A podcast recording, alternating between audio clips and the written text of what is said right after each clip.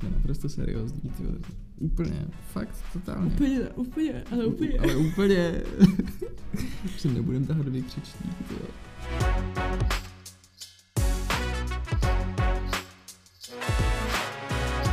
Čau lidi, mé jméno je Tobias Zdechovský. A mé Markéta Němečková a my vás vítáme u dalšího dílu podcastu Výlevna. Co pak tam máme tentokrát?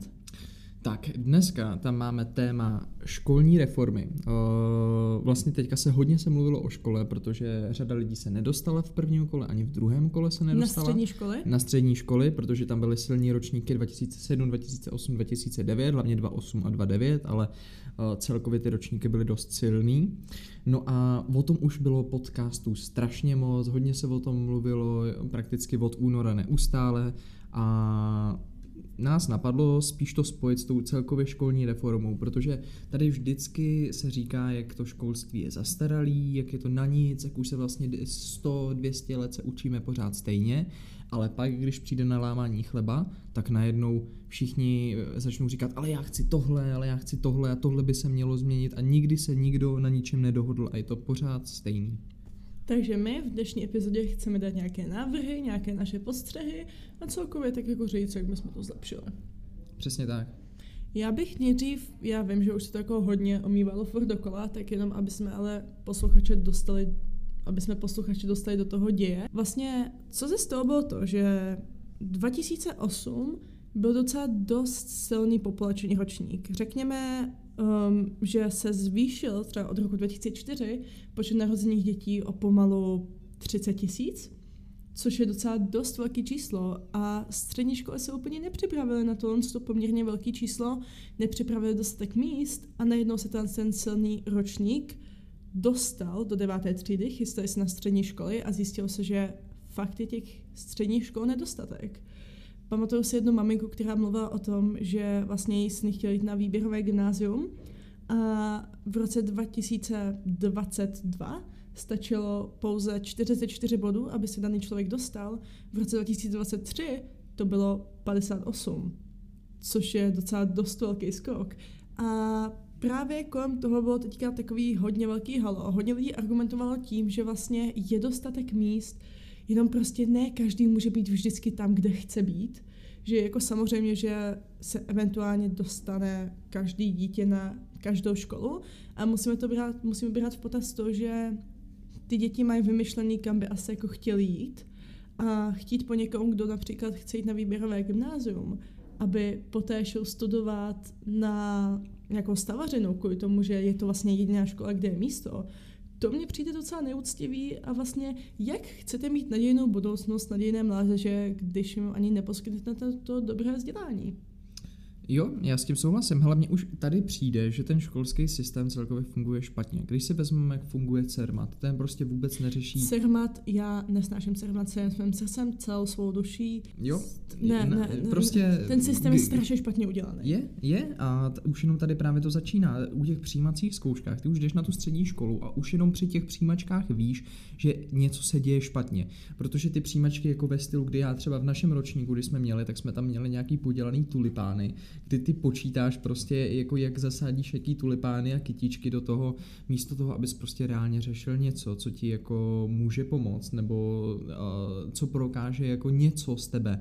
Ne, to jsou prostě otázky jenom na to, aby tě nějak ošidili, aby tě nějak jako přitom zničili. Prostě tam nějak, třeba my jsme ještě měli, jsme tam na češtině jsme měli text než od, od Taj Mahalu a než to dočetla, tak už měla konec těch přijímaček. Hlavně ono je na tom strašně jako jasně udělan, nebo vidět to, že princip těch testů nespočítá, nespočívá v tom, že by ten člověk prostě musel být inteligentní a to by mu stačilo, ale a je to takhle i třeba se sciama na vysoké školy, že člověk musí si koupit ty učebnice, naučit se ten, ten systém těch otázek a potom vlastně je prakticky jedno, jak moc inteligentní je, stačí, aby se naučil těch systém, ten systém těch otázek, jak prakticky jako řešit ty otázky, ty otázky typově a tomu jako bohatě stačí. Vlastně, že ty otázky strašně cílejí na to, aby se lidi kupovali víc a víc učebnic, aby se lidi kupovali ty doučování a takovéhle věci. Že to vůbec nemíří na to, aby se zjistil, jestli ten člověk je doopravdy například dostatečně zručný nebo dostatečně právě inteligentní na to, aby se dostal na výběrové gymnázium. Jo, já s tím souhlasím. Mně celkově přijde jako ten systém, jako kdy ten stát řídí školství prostě špatný, protože logicky stát je neohrabaná struktura, stát nikdy ty úředníci nebudou prostě vědět, co ty mladí třeba zrovna potřebují, co táhne, anebo co je vlastně to, na co to školství směrovat, protože školství by mělo být extrémně dynamický. Každý vlastně studenti a to ty, ty věci se neustále, ty studenti se měnějí, neustále ty jejich zájmy, že jo, když si vezmeme kdo se před 40 lety zajímal o ekologii. V dnešní době 50%, jako podle nějakých statistik, 50% studentů v dřívějších dobách, jako absolutně nikdo to V dřívějších dobách nevěděl, co je to ekologie. Ne, asi, to se, to se učilo o marxismu, jako když si to vezmeme. Jo, a to mně přijde jen absolutně jako zcestný. Já nevím, jako, jaká je správná cesta, ale myslím si, že určitě za zkoušku by stálo to dát do těch soukromých vlastnictví s dotací od státu. Nějak, ty jsi mi nějaký kapitalista tady.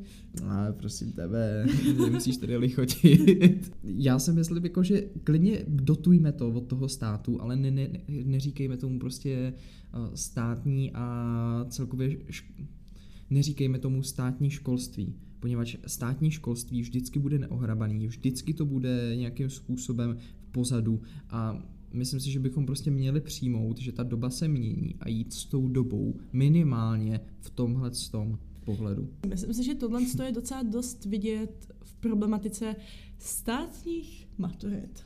Státní maturity jsou taková strašně zajímavá věc, protože vlastně úplně nechápu jejich logiku a jejich princip. Samozřejmě chápu, že je to nějaká maturita, která má určitou úroveň a ten žák musí udělat tu úroveň, aby se jako ukázalo, že jako dosahuje toho v úzovkách státního minima.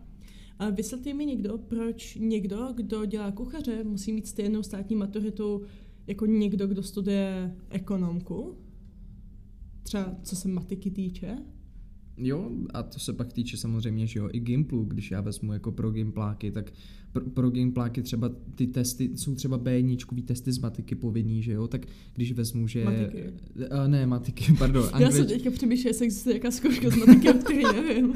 b a určitě ne, Mluvím z angličtiny. v Pythagorové větě. Z angličtiny máme povinnou, že jo, nebo v případě cizího jazyka. No, tak pro ně jsou ty testy jako častokrát strašně jednoduchý versus, když by to měl dělat kluk, co prostě jde na učňák, prostě s, o, s maturitou, tak jako... A to je stejně jako kdyby potom jsme vzali někoho z Gimplu a někoho prostě, kdo vyloženě například dělá stavaře a zkoušeli je z toho, jak dost dobře dokážou postavit stůl, tak hádejte, kdo je v tom lepší. Člověk, který to studuje, nebo někdo, kdo chodí na Gimple, pokud času chlastá, druhou pokud času prostě mluví o všem možném. Jo, jo. Jako do určitého směru to pokročilo, že ta škola si vlastně už určuje ve většině těch předmětů, jako co tam chce dělat, že jo, že jen jsou jenom státní maturity a zbytek si dělá škola. Ale stejně to učivo je daný tím státem a vlastně díky tomu ten stát jako kontroluje stejně, co tam ty učitelé dají. Oni vlastně už jenom ty učitelé si vybírají, jakou látku tam dají, ale stejně ten stát kontroluje, jaký tam je učivo. To mi taky přijde jako absolutně nesmyslný. Na jednu stranu chápu, jo, když víš, že máš obor s maturitou tímhle, tímhle, tak prostě, ten, když tě někdo pak nabírá do práce, tak tuší, jako co zhruba studoval, ale stejně, k čemu mu to je, jako sorry, ale já když prostě půjdu s maturitou prostě třeba ze zemáků, z angličtiny, z němčiny a půjdu pracovat třeba hnedka prostě po maturitě, třeba do mekáče, tak jako sorry, ale asi to nikoho zajímat nebude. Jakože je pravda, že mnohem víc záleží na tom, co člověk studoval na té vysoké škole. Jo. Protože většina míst, když jako nabírají vyloženě po maturitě, tak a obzvláště to platí u těch gimpláků, tak jim je vlastně jedno, co jsi studoval. Samozřejmě, když studuješ zdrávku a uděláš zdrávku, maturitu na zdrávce, tak potom samozřejmě lidi zajímá, jo, ty jsi studoval zdrávku, můžu tě najmout, protože vím, že umíš s tím prostředím. Ale když je někdo na Gimplu, tak je upřímně jako skoro jedno, z čeho to má, protože to vlastně neznamená vůbec nic. Jako nemáme žádnou specializaci. My jako Gimpláci vlastně nemáme žádnou specializaci a to, že může mít třeba já osobně budu mít maturitu z výtvarky, tak to o mě ne, neříká to, že rozumím všemu umění a neznamená to, že maluju jako Michelangelo. Je to tak. Jako, hele, myslím si, že určitě i problémem, že i kdybychom třeba nějak zredukovali to učivo, tak uh, si myslím, že dalším problémem, co tady máme, je vlastně styl toho učení. Že vlastně ty, Ježiš, má, ty, máš, ty máš fakt jako tunu učení, jo, a i když se redukuje, tak stejně potřeba něco stihnout, přesně co je zase daný státem, něco, co potřebuješ do určitého období stihnout a už vůbec není čas na nějaký interaktivní učení, protože je prokázaný doslova studiema, že když posloucháš jenom něco nebo když je něco na tabuli, tak mnohem méně si to ten mozek zapamatuje, než když to zkoušíš třeba interaktivně sám nějak jako uh, si vyzkoušet. Já si myslím, že tohle je jako úplně největší problém u jazyku, kdy my vlastně místo toho, aby jsme mluvili tím jazykem, tak my jediné, co děláme, je, že vlastně jako vyplňujeme učebnice. A já si myslím, že tohle je například strašně vidět, když se podíváte na ten rozdíl mezi tím, jak dobře mluví naše generace anglicky a já se třeba učím Němčinu, tak to vezmeme z Němčiny, a jak dobře mluví naše generace německy. Proč mluvíme tak dobře anglicky? Protože jsme obklopeni angličtinou, protože mluvíme angličtinou, ale hlavně posloucháme angličtinu. Média, které posloucháme, jsou v angličtině. Písničky, které posloucháme jo. v angličtině. Videa, které sledujeme v angličtině. Jsme obklopeni angličtinou a díky tomu ten jazyk ovládáme. Jo. Němčinu se ve většině případů učíme pouze z učebnice. Neovládáme Němčinu, protože se nikdy nenaučíme ten jazyk používat. Já třeba vidím na sobě, že já každý rok jezdím do Berlína. Mm-hmm. Každý rok tam přijedu a cítím, že během těch tří dnů, i když se tam jenom tři dny, tak se mi ta Němčina fakt jako zlepší. Že cítím, že se nebojím tolik tím jazykem mluvit, pochytím nějaký nový slovíčka a hlavně, i, ty, i když třeba nevím, jak něco vyjádřit, tak se to učím jako vyjadřovat jinak. Snažím se jako hledat ty spojitosti v té hlavě. A to je jenom díky tomu, že já jsem nucená tím jazykem mluvit v úzovkách, nucená. A přijde mi, že na tomhle je vlastně strašně vidět, v čem to krachuje. Protože my se angličtinu taky učíme tím stejným způsobem. Ale jediný důvod, proč my angličtinu umíme, je to, že si ji vlastně věnujeme, možná jo. i nezáměrně, mimo školu. Jo, hele, podle mě by vůbec nemělo jít o to, že škola nám jako nějakým způsobem narve to učivo do hlavy, protože to nikdy nefunguje. Já, já prostě se nabiplu se na test, ale pak na to stejně na to zapomenu. Takže to nedává to absolutně smysl. To stejně to zapomeneš, protože jediný, co mozek dělá, je, že to učí na ten daný moment. Versus, kdyby spíš ta škola se snažila v tobě probudit ten zájem. A já kdybych ten zájem měl, tak to rád budu dělat třeba místo mimoškolních aktivit, prostě budu klidně, kdyby mě ta fyzika jako třeba nějak nadchla, tak si umím si představit, že bych třeba do té fyziky nebo i do jakýhokoliv prostě předmětu, je to jedno, ať si tam každý představí, co chce, takže ten předmět začne dělat. Protože když tě to začne bavit, logicky o to máš zájem a logicky tomu věnuješ ve volném čase uh, svůj prostor. Jo, a taky si myslím, že a to, to za to taky může ten styl toho učení, že i když je nějaká věc, pro kterou už ten jako člověk je nadchlej, tak to, jak my učíme ty dané věci, tak má jako strašnou tendenci vlastně to jako takový ten plamínek toho nadšení prostě uhasit. Já třeba vidím, já se zajímám o právo, zajímám se o politiku, zajímám se o filozofii. Mm-hmm. Všech, když jsem začala mít tyhle předměty, tak jsem byla strašně šťastná. Úplně jsem se těšila, jak to budu probírat, jak prostě byla jsem fakt jako nadšená z toho. A tím stylem toho učení mě to čím dál tím míň přestá, jako čím dál tím přestával bavit a nakonec to skončilo tak, že jsem vlastně vůbec nemohla dávat pozor. A je zajímavé, že právě v té škole jsem, tomu, jsem se tomu nebyla schopná věnovat, protože mě to neskutečně nudilo. A stejně ve volném čase jsem se tomu věnovala. Jo? Protože jsem to dělala jiným způsobem. Nebychlovala jsem se, ne, nebychlovala jsem se to jenom. Fakt jako věnovala jsem se tomu a jako konzumovala jsem média, které mi to vysvětlou nějakým hezkým, stravitelným způsobem a hlavně nějakým zajímavým způsobem. Jo, jo, určitě.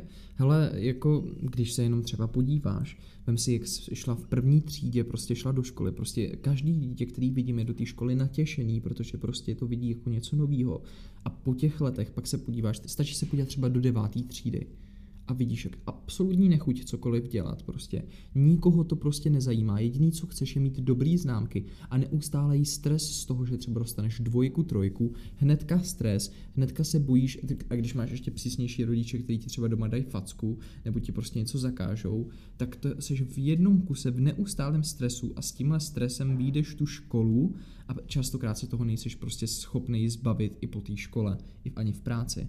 Mm-hmm jako my hodně učíme ty děti vlastně se stresovat kvůli takovým věcem, protože vlastně celý, na čem je to založení, je to, že ty pokud, udělat, pokud dostaneš špatnou známku, tak jsi prostě špatný. Jo. A je úplně jedno z jakého důvodu. Je vyloženě jedno, jestli například zrovna v ten den byl unavený, nebo jestli ti zrovna bylo špatně psychicky, fyzicky. Pokud dostaneš špatnou známku, tak jsi prostě blbej. A takhle mi to berem, nebo takhle to tak škola bere a mně to přijde jako strašně demotivující pro ty žáky. Fakt jako vidím, já sama vidím, že mě baví předměty, ve kterých mám dobré známky, protože mám pocit, že mi jdou líp. I když to možná není pravda, i když se možná prostě může jenom jednat o předmět, kde ten učitel je takový víc své volný a dává lepší známky za horší, jako, za horší výkony, tak mám pocit, že mě to baví víc. Jenom kvůli tomu, že tam právě mám ty lepší známky, jenom kvůli tomu, že tam mám nějakou tu validation ze strany toho učitele, že jo, tohle to mi očividně ne, v tom jsem dobrá a tak mě to baví. Jo, souhlas. A hlavně, kdo ve výsledku třeba za 10-15 let bude řešit známky. Jako třeba je, je ve výsledku jako asi nepopulární názor, jo, ale ve výsledku za 10-15 let je jedno, jestli jsi vyšla s jedničkou nebo čtyřkou s tou maturitou, protože stejně to nikdo neřeší tam jako v té práci, jako já, já ne, neumím si to představit, jo, že prostě přijdeš se podávat prostě o job, teď prostě jenom, mhm, mhm, jasný, tady prostě jste vychodil tohle, aha, ale vy jste měl čtyřku tady z tohohle toho předmětu, sorry, sorry bro, měj se, nikdy už tě nechci vidět, prostě jsi odpad společnosti. A to je právě jako problém na těch gameplayích, že hodně často, pojďme si to zase vzít třeba na mém příkladu, já nejsem nadaná na matiku. Nejde mi matika, bytostně mě nebaví matika. A přijde mi docela stupidní, že mě někdo bude soudit za moji známku z matiky, i když to není očividně jako můj šálek čaje. Tak já nikoho nesoudím za to, za to, co má z angličtiny, za to, co má z občanky, víš si myslím. Jo. Protože vím, že to není jejich šálek čaje a právě díky tomu, že každý bude něco jiného, tak jsme schopni fungovat jako společnost. A my i přesto všechno soudíme ty děcka tak, jako kdyby mě umět úplně všechno.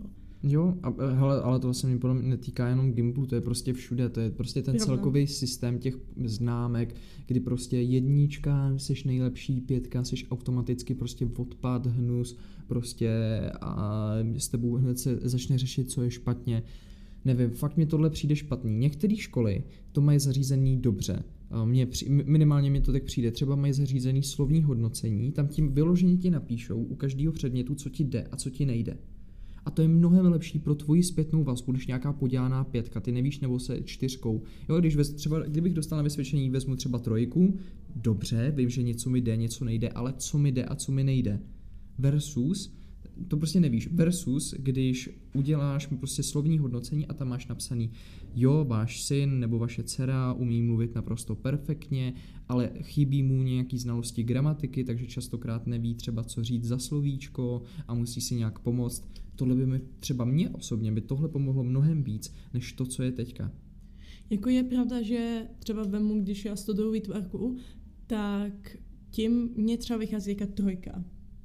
A člověk se může podívat a říct si, wow, má trojku z výtvarky, takže to neumí malovat, nebo prostě je úplně blbá, nepozná umělce, ale jako ono se to například pojí s tím, že mě nejde úplně zas tak děk se vyloženě biflovat a ty špatné znáky mám z těch jako vyloženě historických údajů, z těch datumů a z těch obrazů a z těch, jako z těch maleb, to mám dobré známky a nějak se to jako zprůměruje a je z toho ta trojka.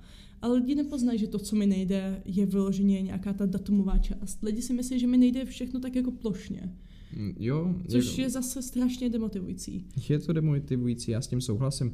Já třeba obecně už jako jenom u výtvarky mně přijde, že u výtvarné výchovy nebo celkově u umění jako hodnotit nějak známkou umění. Jako um, dějně umění, co se jako faktu týče historických, tak to chápu, ale je pravda, že u věcí typu tělocvik, umění anebo hudební výchova, pokud se nejedná vložně o nějakou hraní na nástroj, že chceš aktivně hrát na nějaký nástroj, tak ti to přijde jako strašná pitomost. Jako vyloženě, jak chceš soudit někoho, kdo není prostě fyzicky tak nadaný, kdo prostě neměl to štěstí, že mohl cvičit od té doby, co byl malý, třeba, já nevím, musel místo toho se starat o rodinu, tak my ho budeme soudit za to, že neběhá tak rychle jako někdo, kdo hraje fotbal od té doby, co mu bylo pět. Jo, Určitě, tam je to podle mě mnohem fakt jako výraznější, tam prostě celkově ta škola je nastavená tak, že každý se zvládne nabiflovat, ale jako prostě jako běhání se nenabifluješ a když prostě a, a ne každý jako je schopný třeba jako sportovat nebo minimálně k tomu, nevím no, tam si myslím, že tady to je jako krásně vidět fakt jako, že, ten, že ty známky jako nefungujou.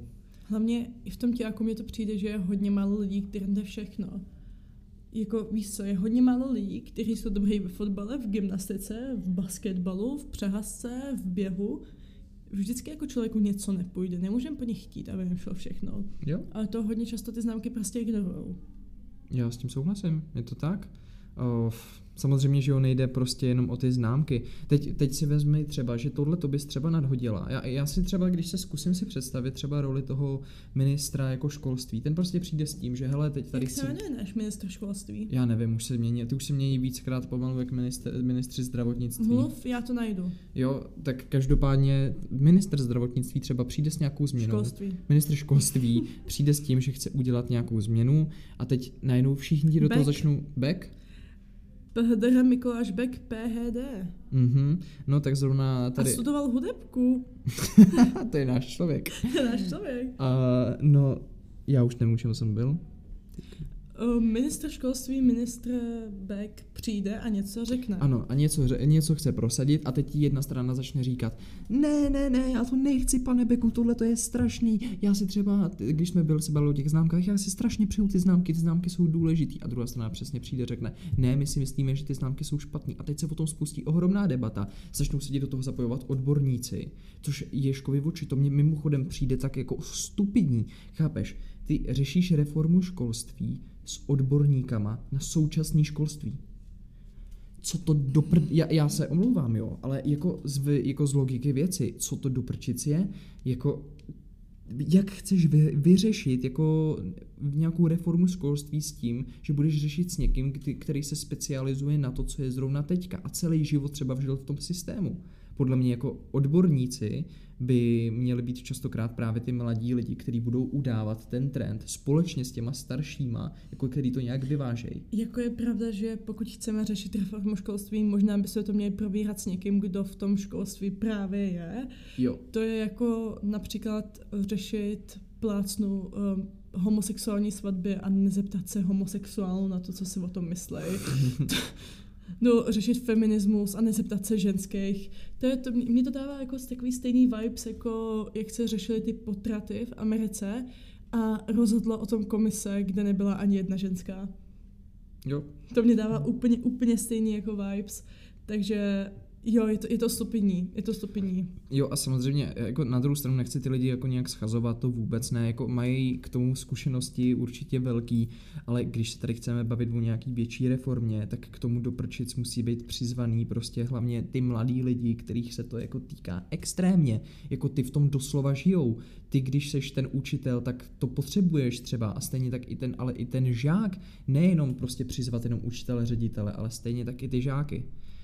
A to má ale ten velký problém, že jo, pak se, to je, už to, začíná to fakt jak nějaký vtip, kdy prostě přijde, setká se žid, muslim a křesťan, tady prostě se setká ministr zdravotnictví, eh, zástupce odborů školství, zástupce Ministr školství. ministr Ty tam školství. hodně házíš to zdravotnictví. Já tam pořád házím to zdravotnictví, já, já nevím, co s tím mám, ale přijde ministr školství, k tomu přijdou odbory školní, potom přijde ředitel, ředitelé tam přijdou, eh, pak tam přijdou co ještě žáci, učitelé, teď tam přijdou všichni tyhle a všichni na to mají nějaký pohled. A samozřejmě nikdo se není schopný dohodnout, že jo? Protože i z každých těch jednotlivých odborů, ať už to jsou učitelé, ať už to jsou ředitelé, ať už to je úplně kdokoliv, tak i ty lidi se nejsou schopní dohodnout na nějakém jednotlivém postupu. Mhm. A teď, co je správný, jak tohle to vyřešit, protože nikdy se nezavděčíš všem. A já bych to třeba vyřešila tak, že bych vážně dala větší důklad na to, co si myslí ty mladí. Myslím si, že na to, že chceme se jako jevit jako progresivní země, Czechia for the future, myslím si, že je nějak ten náš slogan, nebo jo, country jo. for the future, tak se moc těch budoucích generací jako neptáme. Nepamatuju si, kdy naposledy by se řešilo to, co se myslí deváťáci právě o těch přijímačkách, kdy naposledy se řešilo to, co si maturanti myslí o těch maturitách.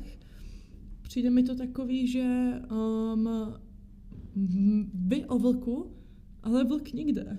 Jo, souhlas.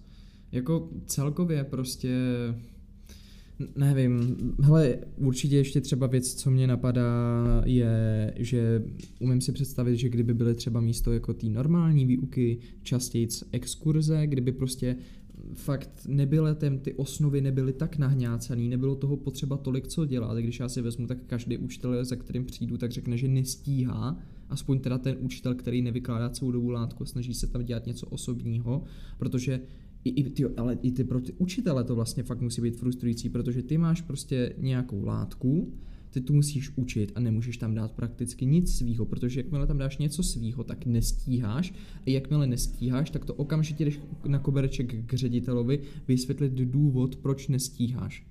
Mm-hmm. A některý, uč- některý ředitelé to můžou chápat, ale někteří ředitelé můžou být prostě fakt jako svině, kteří řeknou, hele, sorry, máme tady tohle, ty to prostě budeš dodržovat, jinak prostě, nevím, nevím, jaký jsou pro, jako tresty pro učitele, ale chápeme se. No já si myslím, že to je jako strhnutí bonusu a takovéhle věci. No, každopádně je to pravda a potom se to dostane do fáze, kdy například je učitel, který mu vadí, že se dostatečně nemluví v dějepisu o moderních dějinách, ale prostě tam ty moderní dějiny nemůže nahňácat. Nejde, Leda, no. že by přek, přeskočil nějakou část, kterou bychom, o které bychom se už bavili například po třetí, například pravěk. A prostě by tam dal místo toho ty moderní dějiny a doufal, doufal, že mu to projde. Což je taky strašně smutný. Vlastně celkově ty osnovy jsou strašně špatně udělané. Není normální, že většina lidí ti řekne, kdy se například upálil Jan Hus, ale aby ti někdo řekl, jak třeba, co vedlo k sametové revoluci a co přesně, a co to byla normalizace a ty věci, které jsou vložené pro tebe jako důležité, víš, co myslím? Jo, jo. Věci, které jsou, které ovlivňují nás, co se tady dělo v 90. letech, proč jako, co se tady dělo, jak to ovlivnilo nás teďka, o tom se vůbec nemluví. Vlastně vůbec si nemyslím, že se kdykoliv ve škole bavilo o tom, co se dělo v 90. a v raných dva, jako, 2000 letech. Přitom to byly věci, Potom co privatizace, to je velká věc, to je věc, která nás ovlivnila. Proč se o tom nebavíme? Je to jako důležitá politická věc? Ne, my se budeme bavit o středověku, my se budeme bavit o pravěku. To je super, že byly dinosauři, to je super, že byl Karel IV., ale k čemu nám to vlastně je? Jo, souhlas. Hele, tam je i určitě potřeba vypíchnout, že my se učíme hlavně ty podělaný data. Kdybychom se aspoň neučili jako ty data, ale ty se musíš pamatovat, kdy byl upálený hůz, kdy bylo, kdy prostě... Takový to typický všichni vědí, kdy byla zlatá bola sicilská, nikdo neví, co to je no, bola. 1212, že no. ano, protože já si to taky pamatuju, ale co byla zlatá bola sicilská, to už ví jen jako málo kdo, jen zasvěcený historik ti prostě o tom řekne, co to znamená. A stejně tak živopad Konstantinopole, stejně tak prostě řada prostě věcí, kdy ty samotný, ty samotný data jsou úplně k ničemu, když k tomu nemáš ten kontext. Kdybychom se neučili ty roky, ale prostě učili se, o čem ty věci jsou. Třeba vem si v dnešní době, jako kolik lidí zná třeba kontext jako Mnichova, Mm-hmm. Když se řekne Mníchov, tak každý jako zná pojem Mnichovská zrada, ale nikdo už ti neřekne prostě, že to byla prostě politika epísmentů a to, co vlastně v dnešní době třeba chtějí tady jako dezoláti v, v České republice předvádět, pojďme jim ustoupit, že to je úplně stejný. To ty lidi prostě častokrát ani nevědějí. Je pravda, že například já mám s tím strašný problém, protože já si pamatuju věci v souvislostech, takže já um, si pamatuju věci tak, že si řeknu tu situaci a nějak ti jsem schopná vysvětlit, například normalizace, co tomu předcházelo, co to znamenalo, co tomu nadcházelo. A ne, na, například normalizace bych to asi věděla, ale dejme tomu, že u nějaké historické věci, tak neřeknu ti přesně datum, kdy se to stalo, Neřeknu ti možná ani přesně rok, ale řeknu ti, proč to bylo, z jakého důvodu se to stalo. Vlastně ten historický kontext. A strašně mě štve, jak jsi to ty právě řekl, že se nebavíme o těch historických kontextech. Přitom součástí dějepisu má být to, aby jsme se naučili, aby jsme se poučili z té historie. Ano. Abychom se naučili vlastně nějak jako vlastně předcházet těm věcem, které se děly v minulosti. Proč se učíme o holokaustu? Aby jsme věděli, jak se už příště nechovat, co nedělat. Přesně tak, a rasová nám, segregace ano, taky. K čemu nám je vědět ty data, když neznáme kontext? Když vlastně, k čemu nám je vědět, kdy byla zlatá bola sicilská, když neznáme kontext, proč se to dělo a jak nás to ovlivnilo. Jo, nebo kdy prostě, kdy jsme se učili jako fakt do detailů, kdy vlastně jak homo sapiens, jak vznikl, jak byly prostě tady první pravěký nástroje, jako jo, hezký jo, ale prostě učit se prostě, že v nějakém datu existoval tenhle ten prostě pračlověk a v nějakém datu byla tahle ta říše, já, sorry jo, Mezopotámie, tyhle ty věci jsem bral naposled fakt jako dva roky zpátky a už si nepamatuju vůbec, kdy to bylo. Vím, že to bylo nějaký rok před naším letopočtem, ale jaký rok byla nějaká podělaná asyrská říše? A, i, jako nám je to kompletně jedno. Mně právě jako to se přijde strašně smutný a není to jenom v dějepisu. Je jo. to v hodně, je to v hodně předmětech. Například, um, já to právě mám i v těch jako dějinách umění, kde se mi hodně stává, že místo toho, abych například viděla kontext obrazu, tak je třeba zajímá jenom, kdy to bylo namalované. Ale nezajímá je kontext. Nezajímá, například já vám neřeknu, um, kdy byl namalovaný tenhle obraz, ale řeknu vám kontext, řeknu vám ten příběh kolem toho, řeknu vám, proč proč to bylo namalované tím stylem, proč impresionismus vypadá takhle, proč renesance vypadá takhle, proč například plácnu baroko vypadá takhle. Jo. A neřeknu vám datumy, ale řeknu vám historický kontext a to si myslím, že pro i to pochopení například toho obrazu mnohem důležitější. Jo. Ale je mi to jedno. A ať to není jenom ten děják, můžeme vzít i zeměpis, že jo, taky, mm. hele, já můžu porovnat dva učitele. Jedna prostě učitelka, kterou jsme měli, ta nám přišla, řekla, tak dneska si řekneme o téhle třeba zemi a začala tam říkat, tak tahle ta země má tolik, tolik obyvatel, tahle ta země má takovýhle HDP, takovýhle IDP, prostě takhle, takhle si o tomhle to řekneme. Teď nám pak ještě řekla prostě miliony dalších podělaných grafů, ty samozřejmě jediný co, tak se na to učíš na písemku, pak to prostě vypustíš z hlavy a od té zemi nevíš nic.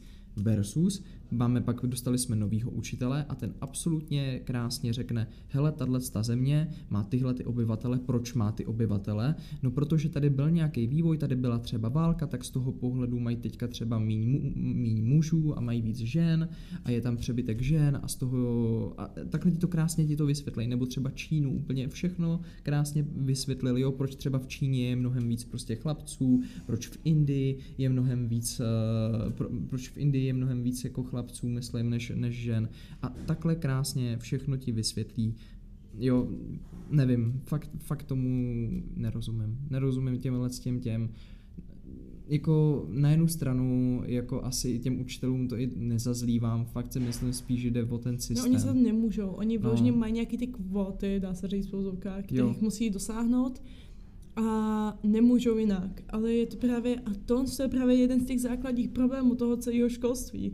A to je jedna z věcí, které si podle mě, do které by se měly podle mě změnit. Jo, ty podle mě rozpuštění jako těch uh, školských osnov, minimálně je osekat nějak, ty školské osnovy dát do základů a zbytek nechat na těch školách, ať si ta každá škola odučí, co chce.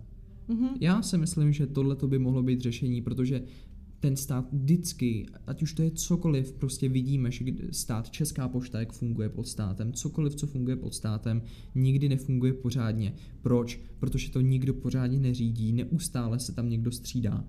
Jako já si neumím třeba představit, že by se třeba, jak by, si třeba Teslu, tam je Elon Musk, jasný, prostě každý u ní může mít názor, jaký chce a, a může to být jakákoliv firma, Microsoft, tam to fakt nefunguje, takže by se tam majitel střídal každých prostě pár let. Mm-hmm. Jo. Jako je určitě pravda, že to školství je nešťastný v tom, že se tam hodně střídají právě jako ministři a potom se stane to, že někdo například chce něco rozdělat, ale než to stihne, tak už je tam jiný ministr a tento celý smete ze stolu a začne zase s novou práci a takhle je to furt do kolečka, do kolečka. Tak, takhle, pokud by to mělo fungovat pod státem, tak by se určitě mělo nějak jako dohodnout na nějakém dlouhodobém plánu, který se budou držet. Nestihnete reformu školství za čtyři roky, nestihnete důchodovou reformu za čtyři roky. Ne, no. To trvá dlouho. Například, když se vezmete um, reformu důchodovou například ve skandinávských zemích, za jak dlouho se to projevilo, jak dlouho to trvalo, 20 let, ale oni u toho zůstali, měli ten daný plán, věděli, že to bude fungovat a teďka jsou na tom mnohem líp, jak my. Vlastně celý je to o tom, že ty lidi, ti politici, se musí nějak spojit, dohodnout se na jednom plánu, prostě dát všechny ty své rozdíly a názory stranou, dohodnout se na jednom logickém plánu, říct si to, to bude to nejlepší, začít na tom pracovat a když se tam budou měnit, tak furt pokračovat v tom stejném plánu, aby eventuálně jsme se dostali do toho bodu, do kterého chceme jít. A když to bude vlastně, to je jako kdyby, nevím, chtěl zhubnout, a přestal vůbec, každý týden bys jako řekl, že už na to nemáš nervy a potom bys jako zase chtěl začít od znova. Víš, co myslím? Jo, že jo, jo. Je to stejný princip, nebo ne hubnout, to, to, to, jako můžeš vlastně úplně cokoliv, prostě chci se naučit španělsky, nainstaluješ si Duolingo, po týdnu ho odinstaluješ s tím, že na to nemáš nervy a po dalším měsíci to nainstaluješ, ale mezi tím to zapomeneš a musíš začít na novo. To je úplně stejný jo, princip. a ještě tam můžeme zakomponovat taky to, že se ministři školství mění fakt jako, neřekl jsem zdravotnictví, yes, yes. No a vem si, že ty ministři školství se taky mění prostě každý rok, každý dva roky, ať už to je jakákoliv vláda, tak se neustále mění, takže to je ještě jako kdybys vlastně nejenom, že bys chodila na Duolingo, ale neustále bys měnila všechny možné aplikace, přes co se tu španělštinu učíš. Víš, kolik bylo od roku 1990 do roku 2019 ministrů? Do roku 2019, uh, nevím, ale počkej, kolik to je dohromady let? To je nějak, necelých 30, to je nějakých 30 let, že jo? Když uh-huh. vezmu každý eh, čtyři roky jako období, samozřejmě byly tam nějaký pády vlád, ale vezmu zhruba 7. Tak to můžeš, to můžeš do roku 2023. Do roku 2023, tak uh, to, tam to je kolik? 32, 32 let zhruba beru, že tak to je 8 období, tak 8 ministrů je minimum, tak já půjdu s těmi 8, já našemu školství věřím. 22. 22, jo, počkej, 22 v ukáž. samostatného státu. Ne, tak to je hustý. Tak taky jsem tomu jako nevěřila úplně. Mhm, tak jo, no, tak, tak super. Tak jako kdyby se pak někdo ptal třeba důvod, proč se tady prakticky nic ve školství není schopný změnit, tak jako tady máte dost jasnou odpověď. A já si myslím, že tato jako depresivní notě bychom to mohli klidně ukončit. Časovač nám ukazuje 40 minut. Jo, no. Jak to sestříháme, ale myslím, že, že to tak jako na tu půlhoďku dá ono, když si člověk rozmluví o něčem, co ho tak to Tak tak to- hnedka jde všechno jednoduše. Hnedka jde všechno jednoduše bez, pokla- bez podkladů prakticky. Tak jo, um, já doufám, že se vám tato epizoda líbila. Samozřejmě máte nějaké připomínky, otázky, můžete nám psát na naše sociální sítě nebo na náš e-mail. To ví, jaké máš sociální sítě?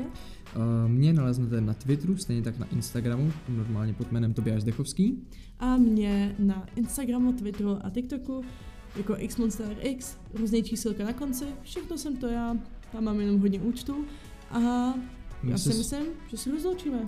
Takže asi ahoj. Ahoj!